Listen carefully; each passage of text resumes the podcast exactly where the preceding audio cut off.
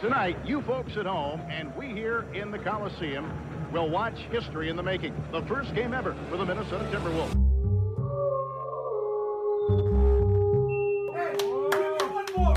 I'm selfish. I'm selfish right now. Just give me one more.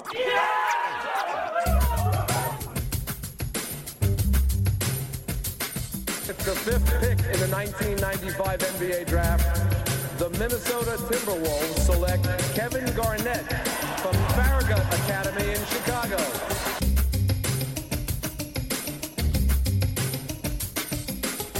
And the Minnesota Timberwolves are going to the Western Conference Finals. Happy birthday, Kevin Garnett.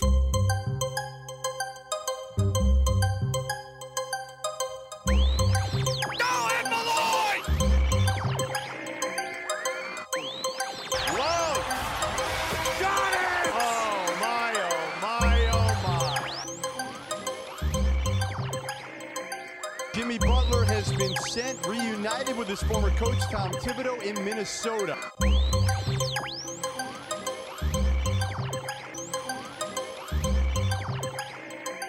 I'm excited to be here. With that being said, you know, I'm, I'm beyond excited to, to, continue as the coach of, head coach of the uh, Minnesota Timberwolves. 4.7 seconds. Kinzer's got to get it in. Does. Wiggins drives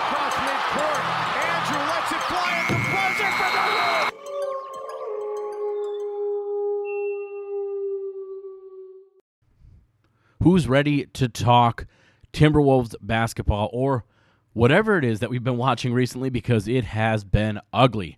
Welcome to this edition of the Howl. Welcome to Nothing But Net. Anyone listening on Dash Radio, we are here to bring you all the latest uh, Timberwolves news and notes. And unfortunately, right now, it really feels like it's mostly negative. Uh, let's uh, talk Wolves and Clippers because we have two games uh, that we really want to break down and kind of go over. Whether it was uh, the very few positives, whether it was the many negatives, unfortunately. As a Wolves fan, I would like to say that you get used to that, but you don't. It's always frustrating. It's one of those things that you just don't get used to the losing. Minnesota sports in general are just tough.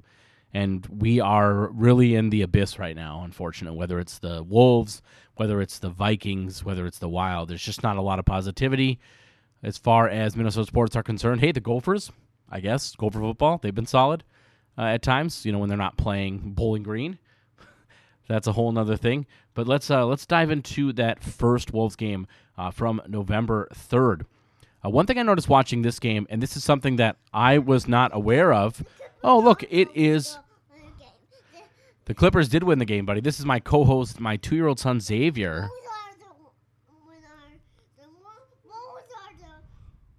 Unfortunately, he was correct. He he seemed to be uh, pretty pro Clippers as far as his predictions were concerned. Ultimately, I was able to convince him to go 50-50, but I think he was right. It, it really seemed like the Wolves just didn't have any answers in either of these two games. I feel like in my life I've watched a decent amount of Paul George basketball. One thing that became very apparent to me in these games, and maybe this is a common thing, and I just I didn't watch as much as I realized, or I didn't watch enough. But he pushes off a ton. We saw it in both games, but I noticed it even more so in that first game, and he gets away with it pretty much every single time. So that was one of the frustrating points of game number one. Just to start off, one of my things I noticed uh, a common theme that we're going to touch on, unfortunately, in these games, and this is pretty standard for Wolves basketball, and that is the idea of uh, bad refereeing. There was one sequence where uh, Vando gets shoved in the back, then Prince runs over, and no call again, and that leads to a Clippers three make. So it's uh he gets shoved in the back. They grab the rebound. They run in transition, and Prince just gets absolutely run over. And he's the, the frustrating thing is he's very clearly there first. It's a, I mean, either one of them should have been a foul, and neither is called, and it ends up being a Clippers three. Things like that were very, very common, unfortunately, in this two game series. Moving on, Ant really needs to be better about his shot selection. I felt like there were many instances in both of these games where we're watching and he settles. He settles too often. And you know, there were some quotes uh, after the second game where he talked about how you know Chris Finch wants him to drive in more, and he is his. I don't know why this is his issue. He says something along the lines of, "Why am I the only person that's doing it? Like I'm the only person driving in." But that doesn't make it any less effective uh, in this instance. When he drives, he gets foul calls sometimes. I say sometimes just because we've seen how bad the officiating has been. But drive in. You're a good finisher. Not that he's a bad three point shooter, but he just settles way too often, and that's very frustrating. One thing that really hurt the Wolves in this game, the Clippers switched to a zone, and you know, with with zone, how do you beat a zone? You have to make shots. Well, unfortunately, offensively, we have not been able to make shots. Now, between the two games, I think it's very apparent that overall, like if you take the entirety of the game, the Wolves played a much better game in the first one than they did in the second one, which is surprising. To me, you make some adjustments and you play better in game number two. Let's talk about game number one, though. Circus shots. Paul George, it was unbelievable. It didn't matter how good the defense was, Paul George was making shots. And that includes a play where Paul George goes into the hoop, the shot gets blocked. It's like a rainbow, like he just throws it up and it somehow goes in the hoop. That was the storyline in that first game. I thought the Wolves played really hard and it was one of the better games. And it was one of those games where it was a loss that you accepted, a loss that you said to yourself, all right, I'm okay. Like you want to win the game, obviously, but if you're going to lose, this one didn't feel so bad. And then moving on, guys who have been bad this season were fantastic in this game for the Clippers, and they found their shots. Whether it was Terrence Mann, whether it was Reggie Jackson, both guys had struggled, and they could not miss from three point. It was absolutely ridiculous. Getting into specifics as half one is winding down, uh, the Clippers were honestly absolutely heating up, and the Wolves were completely frozen out. Just had no answer offensively, except for one guy, Beasley, who was definitely feeling it. And Beasley, I've talked about this before on uh, earlier shows this season, but he is starting to come into his own, and he is going to be so incredibly important to the success of this team. As the Wolves, as the first half kind of starts to to to wind down, George talking smack to Towns a little bit, and honestly, Towns just seems a little off to me. It reminded me a bit of when Andrew Wiggins used to be called floating, like people would say he's kind of floating. It just I don't know something something felt off at this stage in the game. It didn't stay that way, but it was just interesting to me, and it was something I noted. Wolves though were able to get within six as the half's getting close to the end. Uh, Beverley then gets a steal, but instead of actually getting a steal, the refs call a foul, and it was not a foul. It was a clean steal.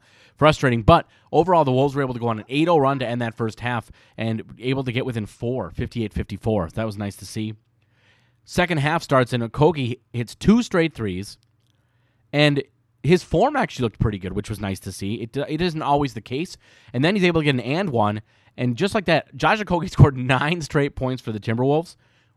It would be great if there was a way to have this happen more often, but he's just not consistent offensively, and as a result, he just doesn't get playing time. Beverley uh, ends up getting very heated, and he actually gets. I should say heated, but he just was like passionate, and he's up in George's face. And really, the team was feeding off of that defense.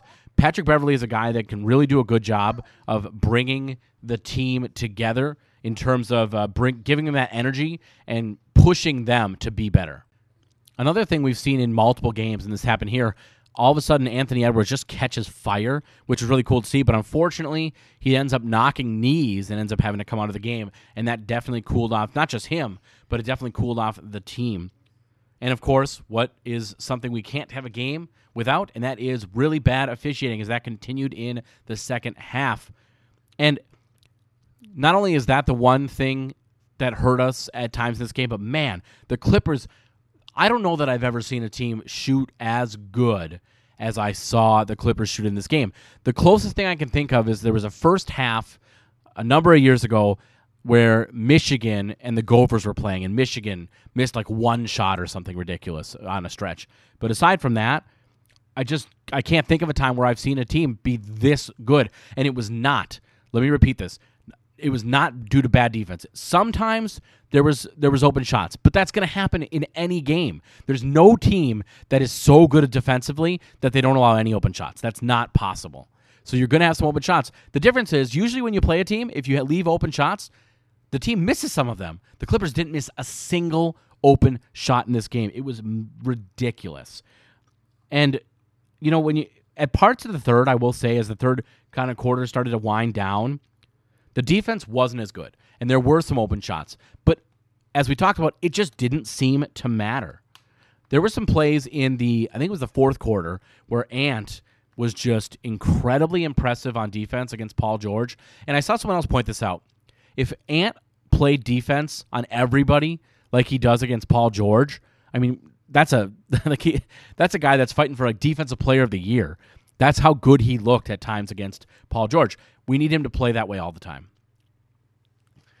Pat Bev gets a tech in this game and if you if you didn't see it, you probably can find the clip online. Absolutely ridiculous technical foul. He's trying to inbound the basketball and he's not getting the space that's required. But all he does is grabs the ball from from the player. I believe is kind of how it how it, how it was sent off. But absolutely nonsense. Time and time again, the referees changed this game. The Wolves had multiple opportunities where they could have taken things back and found a way to win, and it just seemed like it was either the Clippers couldn't miss or the referees stepped in and made sure the Wolves lost this game. Very, very frustrating overall. And when you look at the uh, the final score, it was a good game. The Wolves played a good game, and if you take, I mean, just what are you supposed to do? You play good defense. It doesn't matter. It just seemed like everything the Wolves did was all for naught. That's kind of how it felt. Final score in this one was 126 to 115. I feel like the game was closer than the score dictates. Anytime you see double digit figures, you kind of think, oh man, that must not have been a very good game. This was a great game. Even though it was a loss, it was one of the better losses that I've definitely ever seen. Uh, taking a look at some of the game stats from the different players. For the Timberwolves, you got 28 points from Anthony Edwards. Solid to see. 11 of 21. You'll take that.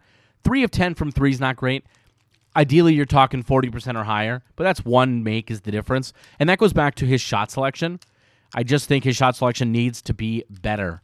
Uh, Karl Towns got 16 uh, field goal attempts, which is good to see. I, I, you know, we can't have we can't have these games where he's not able to get enough shots off. We need him to get his shots off. He was able to get 16, only 18 points, but three assists and 11 rebounds is solid. But six of 16 is just not going to cut it. Although three of eight is definitely uh, solid. 38%, you take that. You know, it's right around, I believe, league average is usually right around 38 or 39%. So that's not terrible there. Uh, other guys that kind of stood out to me, Patrick Beverley was fantastic. Almost got the triple double. He always finds a way to impact the game positively. He just does. But this was a game where it seemed like you really needed more. And maybe D'Angelo Russell would have helped because one thing we noticed in this game was that Towns gets double teamed. Beasley, four of eight from three. You'll take that every day of the week, right? We talked about uh, in a recent game, he had six makes. Hey, four makes out of five, uh, eight attempts, 50%. You'll take that all day long. It's very, very impressive to see from him, and he's clearly trending in the right direction. We've talked about this before, but Jaden McDaniels needs to be better. And we'll touch on this more after we talk about game number two. But I need more from Jaden McDaniels. I just do. Jordan McLaughlin, game in, game out. I watch him and I say to myself, is he an NBA player? And I think the answer is no. I don't know why he plays so much. So when this game ended, I know my one of my first thoughts was instead of watching Jordan McLaughlin, why can't I watch Bolmaro? Why can't I watch Jaylen Nowell? And if you want to tell me those guys aren't point guards, that's fine. If you want to say that, that's fine. But if you're going to tell me that you know for a fact it's it, it could it could it's going to go worse, I don't see how. I think it's going to be just as good, if not better. And we definitely know that Bolmaro is going to be a better defender. So he's giving you a lot more on that end than Jordan McLaughlin is able to do. And part of that is just physically. Jordan, Jordan McLaughlin is a very he's just a smaller a smaller player. I want to see Bolmaro get minutes. And this idea that Finch comes out and says, well, you know, we'd love to get you minutes, but we just don't know how. Well, you know what? D'Angelo Russell gets hurt. Now you have some minutes to go around. Give him a chance. Very frustrating to not see some uh, some int- some changes there. I'm hoping at some point soon we do see a change there. Uh, looking at the Clipper side of the basketball, we talked about how good Paul George was, and uh, yeah, 32 points. But how about Reggie Jackson? 29 points, eight assists, five rebounds. Absolutely fantastic. And how about this from the Clippers as a whole? 21 of 36, 58% from three. Just unheard of. I mean, that's the difference in the game right there. Well, that and some of the other things we already talked about, of course, but the Wolves played some good defense, and it just did not matter. Terrence Mann, we talked about how he came to this game, really had been struggling. He was three of three from the three point line. Reggie Jackson also struggling, seven of nine. You have no idea that these guys were struggling prior to this game. And that's what's frustrating. And this is not a new thing. How many times do the Wolves have this happen? A guy that isn't that good or a guy that's struggling comes in here and rights the ship and finds a way to get better against the Wolves. It just happens far too often. Let's move on to something that's even darker, I guess, or even even worse, which is game number two against the Clippers. And actually, I should touch on this a little more than I did. But in that first game, one thing that the Clippers did really, really well, and this is something that stunted us quite often, was they would double team Karl Towns, and we had no answer, just nothing. And to me, when I'm watching it, I don't see. Let's see how do. What's a good example of this? So I don't see Karl Towns getting the basketball and then like just looking to do too much. To me, it seems like when he gets the basketball, it's like time stands still. No one moves. And that cannot happen. Why is there no help there, right? So you go into game number two here against the exact same team. You've seen what they can do. What adjustments do you make going into this game, right? What do you go into game two saying, this is what we need to do to combat that double team or triple team in some cases? Because you watch that happen and you say to yourself, right, he's doubled. Someone's open, right? Someone's open. Well, we need to find a way to take advantage. If they're going to double or triple team Towns, we need to take advantage. And we just could not do it in this game. So we jump to game two. What do we think? What's going to change? How are we going to make adjustments to take advantage of these things? Whether it's the zone, whether it's the double teaming and triple teaming of Karl Towns. What are the Wolves going to do to take advantage of that? Because the key is you got to make shots. And so far in the season, we have not been able to do that. All right, second game. And first thing we see right off the gate, a very hot start for the Wolves. But on top of that, the Clippers definitely did not have that hot streak, at least early on, from three point land or just in general. Wolves are playing very well. But shocker, Wolves dominate. And in the second, the Wolves, the refs decide to bring the Clippers back in, starting with Naz. Gets a terrible foul call. He gets tripped up by another player. And then when that player tries to get up and trips on Naz himself, they call a foul on Naz. So my question is, why is it a foul when Naz does it, but when the Clipper did it just before, it's totally fine? Absolutely ridiculous. And at that point, it seemed like the refs just kind of made it about them, and they wanted to take that game over. And you, if you watch this game, the the differential in terms of fouls was unbelievable. Every single player on the Wolves, if you looked at a Clipper player, it was a foul. The Clippers, I mean, the Clippers could have done literally anything they wanted to, and the referees would not have called it a foul. That's pretty much what was apparent to me. One thing you notice too in this first half, Paul George complains a lot. For a guy that gets calls and calls and calls and calls and calls and calls, he complains quite a bit. And so for people that want to rip Towns, just watch pretty much any other player in the league. Everyone complains. The difference is, again, the other players get calls. Towns never. I don't I can't think of a single game where I felt like, wow, Towns actually got to the line a lot and all the fouls were called. Just does not happen. Very frustrating to see. And Towns was very frustrated by this. Cannot buy a call in this game. And early on, at least, he was not complaining much. And I didn't think it affected his game. But unfortunately, that did not stay the case. And that did end up changing eventually. George ends up going out with three fouls. And unfortunately, when he goes out, instead of the Wolves playing well, the Clippers dominate and they go on a run. And that just cannot happen. Differential at this point in the second quarter 15 fouls so far on the Wolves, only five for the Clippers. And I'm telling you, that differential is nonsense. There absolutely should have been more fouls on the Clippers. The frustrating thing to me is that the Wolves can't get any of the calls that other teams get. So if you're an official, why is that that you look at the Wolves differently no matter what? Like I don't understand what the Wolves need to do differently. And as someone pointed this out, the frustrating thing is if Karl Towns was to go to another team and then get officiated properly, people are going to say, well, Minnesota was holding him back, or look, he's a better player now that he's out of Minnesota. And it might just be the fact that he gets calls. That could be, it could be as simple as that. It's very frustrating, and, and it would be so much different.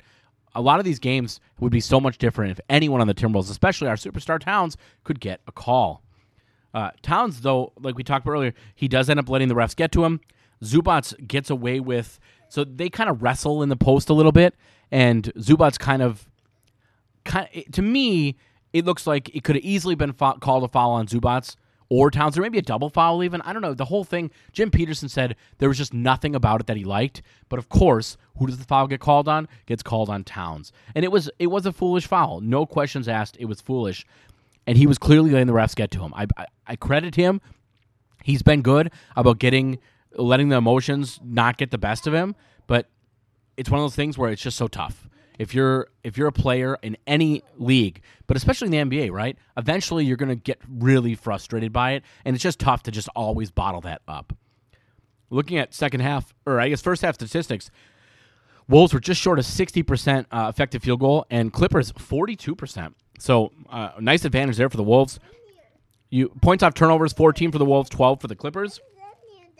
And then we had uh, second chance points. Clippers had just three in that first half. Wolves had 12. Clippers one of two from three. And the Wolves, sorry, Wolves were one of two from the free throw line. Clippers were 11 of 15 from the free throw line. Talk about a massive disparity and a big difference in this game. We talked about this in other games, but if the Wolves just got foul calls, when they start building these big leads, they could get them to 25 or 30 points and close the game out. But unfortunately, it just does not happen, and referees continue to let other teams back into games. Edwards again in this game, and it was just very apparent. He settled way too much for threes. He needs to drive the basketball. He needs to take it in. Maybe he's not going to get every foul call. I get that. And there were times in this game where he did where that happened. But drive in. You're good at it. You're good at finishing. And not that he's a bad three point shooter, but he needs to go inside. We can't just keep settling for long drives. Second half, and of course, the refs are still garbage. Uh, teams being officiated completely different. Clippers can pretty much do anything they want. Wolves do the exact same thing, and it's a foul. And it's so maddening. And there was one specific play where it was Patrick Beverley gets called for reaching across the player's body to get a steal. On the other end, Zubac does the exact same thing on Towns, and it's not a foul. I just don't know how you can get not get frustrated by that. Then Paul George gets his fourth foul, and it's clearly a foul. They don't call it. They end up letting play play on. Another player gets called on the Clippers for a foul, but that should have been four fouls for George, and he probably would have had to sit. And that's early in the third quarter. And you don't think that would have made a massive difference? It absolutely would. So incredibly frustrating. Another thing that hurt us though, look, I'm not sitting here trying to blame the refs for this loss. They did have they were part of it though. They had a major impact in this game. I saw a few people on Twitter say this was the worst officiated game they've ever seen. I don't know if I would go that far just because I've seen so many poorly officiated games, but this was up there. It definitely was. But the Wolves refused to box out in that third quarter. So many times they gave up second half or second chance points in that second half, and it was so incredibly maddening. And there's no excuse for it. A shot goes up, you put a body on someone. It's it's basic, and we just didn't do it time and time again. Uh, double teams on Karl, We talked about in game one. Another huge issue, and we had no response for some reason. How are we not more prepared for this? Now, after the game, Chris Finch was very quick to blame the players. He was very quick to say we were doing too much ISO work. We were not passing the basketball properly, and he was bringing up those points. Here's what I'm going to say: if the way the team was playing in regards to, let's say, double teams, and, and that sort of uh, and that sort of thing. If the team was the problem and not Chris Finch, I feel so much better about this loss because that's something that can be fixed. That's something that can be addressed. If our coach just doesn't know what to do, that is a major problem. That is a major red flag. So I hope that that's the case, that it was the players. And at this point, I think Chris Finch has done a great job as a coach for the Wolves. I was frustrated last night, though, so I do hope that's the case. I do hope that it was the players, and ultimately, what's more likely that Chris Finch just all of a sudden forgets how to be a, an NBA head coach, or that players just aren't doing what they're supposed to on the court. To me, it makes a lot more sense that a team that is notoriously bad and is young this season is going to have players that just aren't there yet in terms of the scheme and things like that. Uh, Wolves midway through the third, and I don't know how they could have been worse offensively. They blew the lead, and just like that, the Clippers are on top. The Wolves had nothing, just absolutely nothing in that third quarter. I don't remember which Wolves team this was, but there was a Wolves team recently in re, in, in one of the last few years that just always just didn't have it in the third quarter. I hope that's not the case here for this team. Uh, Clippers, one thing mentioned here, hitting some really really difficult shots, and the Wolves still can't buy a call as the as the game starts to kind of wind wind on, and the differential is incredibly insane. But Wolves outscored 28 to 15 in the third. I thought this was an interesting stat, though. Malik Beasley, 43% from three the last four games. If he can keep that up, the sky is the limit for this team, especially when we get D'Lo back. And I think that's one of the talking points that people need to talk about more. Yes, D'Angelo Russell struggled a lot early on with his shot, but he does so many things well, whether it's passing, dribbling, whether it's just making uh, making smart decisions, sort of. I think he takes some stupid shots, and you kind of live and die with the way he takes shots. But I do think that the team is missing D'Angelo Russell a lot. Absolutely a lot. Now, the one thing I wanted to see more of in this game, we didn't. We saw more Jordan McLaughlin, and he was, uh, to me, he was worse. He was worse in this game than he was the first Clippers game. That's a problem, and that is an that is something that I think Finch needs to change. Give Nowell a shot. Give Bull Bolmaro a shot. Here's the deal: J Max not working. How could it be worse? It can't be worse. If it's the same, then great. Then we just know that. But let's see it. Jordan McLaughlin was bad last season. Jordan McLaughlin has been bad this season. What more do we need to see? Let's try something else. If it's broke, fix it. Right? They say the definition of sanity is doing the same thing over and over again and expecting different results. Chris Finch, maybe I can't blame you for not being able to figure out the double teams. Maybe that's on the players, but the rotations, that's on you. And Jordan McLaughlin does not belong in games. He should be an emergency point guard, and that's it. And that's not what we're getting. We're giving him major minutes, and I can't watch this anymore. He is just not a good basketball player. Not just physically, he just in, just is not. He is absolutely not a good basketball player. Wolves end up losing this game, by the way, 104 to 84. At times, this game was, I would uh, say, completely unwatchable. It was that bad. It was so frustrating to see. Uh, taking a check at the game statistics. By the way, we did get a Leandro Bolmaro sighting for three minutes. You know who else played for three minutes? Nathan Knight and Jake Layman, two guys that I don't need to see right now. So let's not pretend that that was any sort of a difference maker. We talk about how plus minus is it can be important, but in single game sets it doesn't mean much. A minus 28 for Malik Beasley and a minus 23 for Pat Beverley. a good example of when that doesn't where that doesn't tell the story. I thought Beasley was solid on both ends, and shooting he continued to be fantastic, at least from three. Uh, six makes, although 16, 16 shots total. That's a that's a lot, right? That's a lot, but it still gets you thirty eight percent or just short of that, and you take that. I mean, we're shooting so poorly. I would love to see guys shooting thirty eight percent from three, but ultimately six of eighteen is not going to get the job done. But Beasley was helping. Beasley was one of the only guys that could hit shots, and we need to continue to see that. Anthony Edwards, 3 of 12 from 3, 7 of 22 overall. That's too much settling. We cannot have that kind of that kind of basketball. Cannot settle. Needs to be better.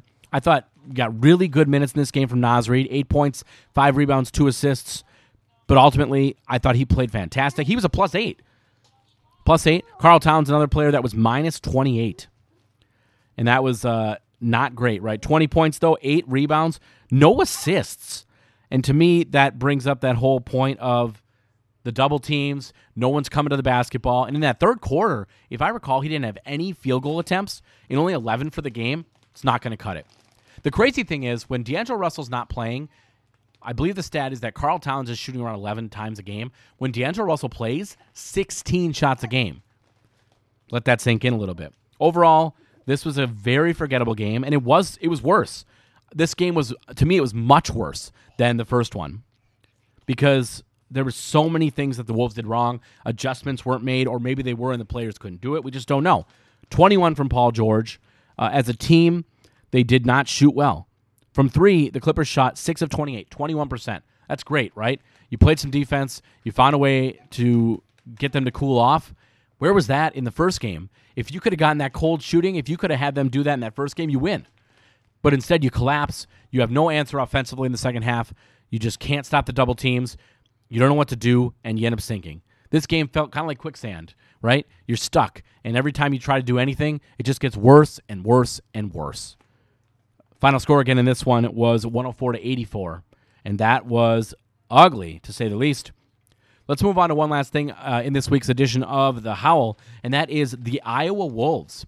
They start their season off tonight. Let's take a look kind of at their roster, get a breakdown of guys to watch for, guys that played well in that first game against the Ignite. We've got a Canyon Barry. Canyon Barry is always a fun player to watch. I just feel like he gets the job done. He's solid, right? Good veteran. You have uh, Malik Benlevi. Leandro Bolmaro is listed on the roster. I don't know if he's going to play tonight. I have reached out to some some people to see if anyone has heard anything.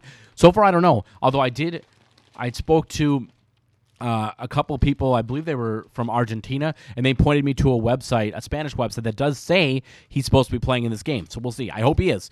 Uh, definitely gives Wolves fans something to watch for. Brian Bowen was very impressive in that first game. I'm excited to see him. We have Isaiah Briscoe, Vincent Edwards, Nathan Knight is not going to be there. He's still with the Wolves. They need that depth. Just uh, in case there's any sort of injuries, things like that, Nathan Knight needs to be there because we just don't have anybody else. Uh, Matt Lewis was fantastic in that first game. What are we going to see from him? I really, really like what we've seen from him so far, at least. Isaiah Miller, we know what we get from Isaiah Miller a really high level defender. What's he going to bring you offensively? We'll see there. Then we have uh, Ruot Monyong. We have Brandon Sampson, Chris Silva. Chris Silva, a guy that I've in past years I've grabbed in 2K. Turns out to be a pretty good player. Uh, he's kind of interesting. And then of course McKinley Wright. McKinley Wright in that first game against the Ignite, I just left that game not that impressed. And I so far on the season, whether it's preseason, whether it's the Iowa Wolves, he has not really stepped up for me, and I'd like to see more from him.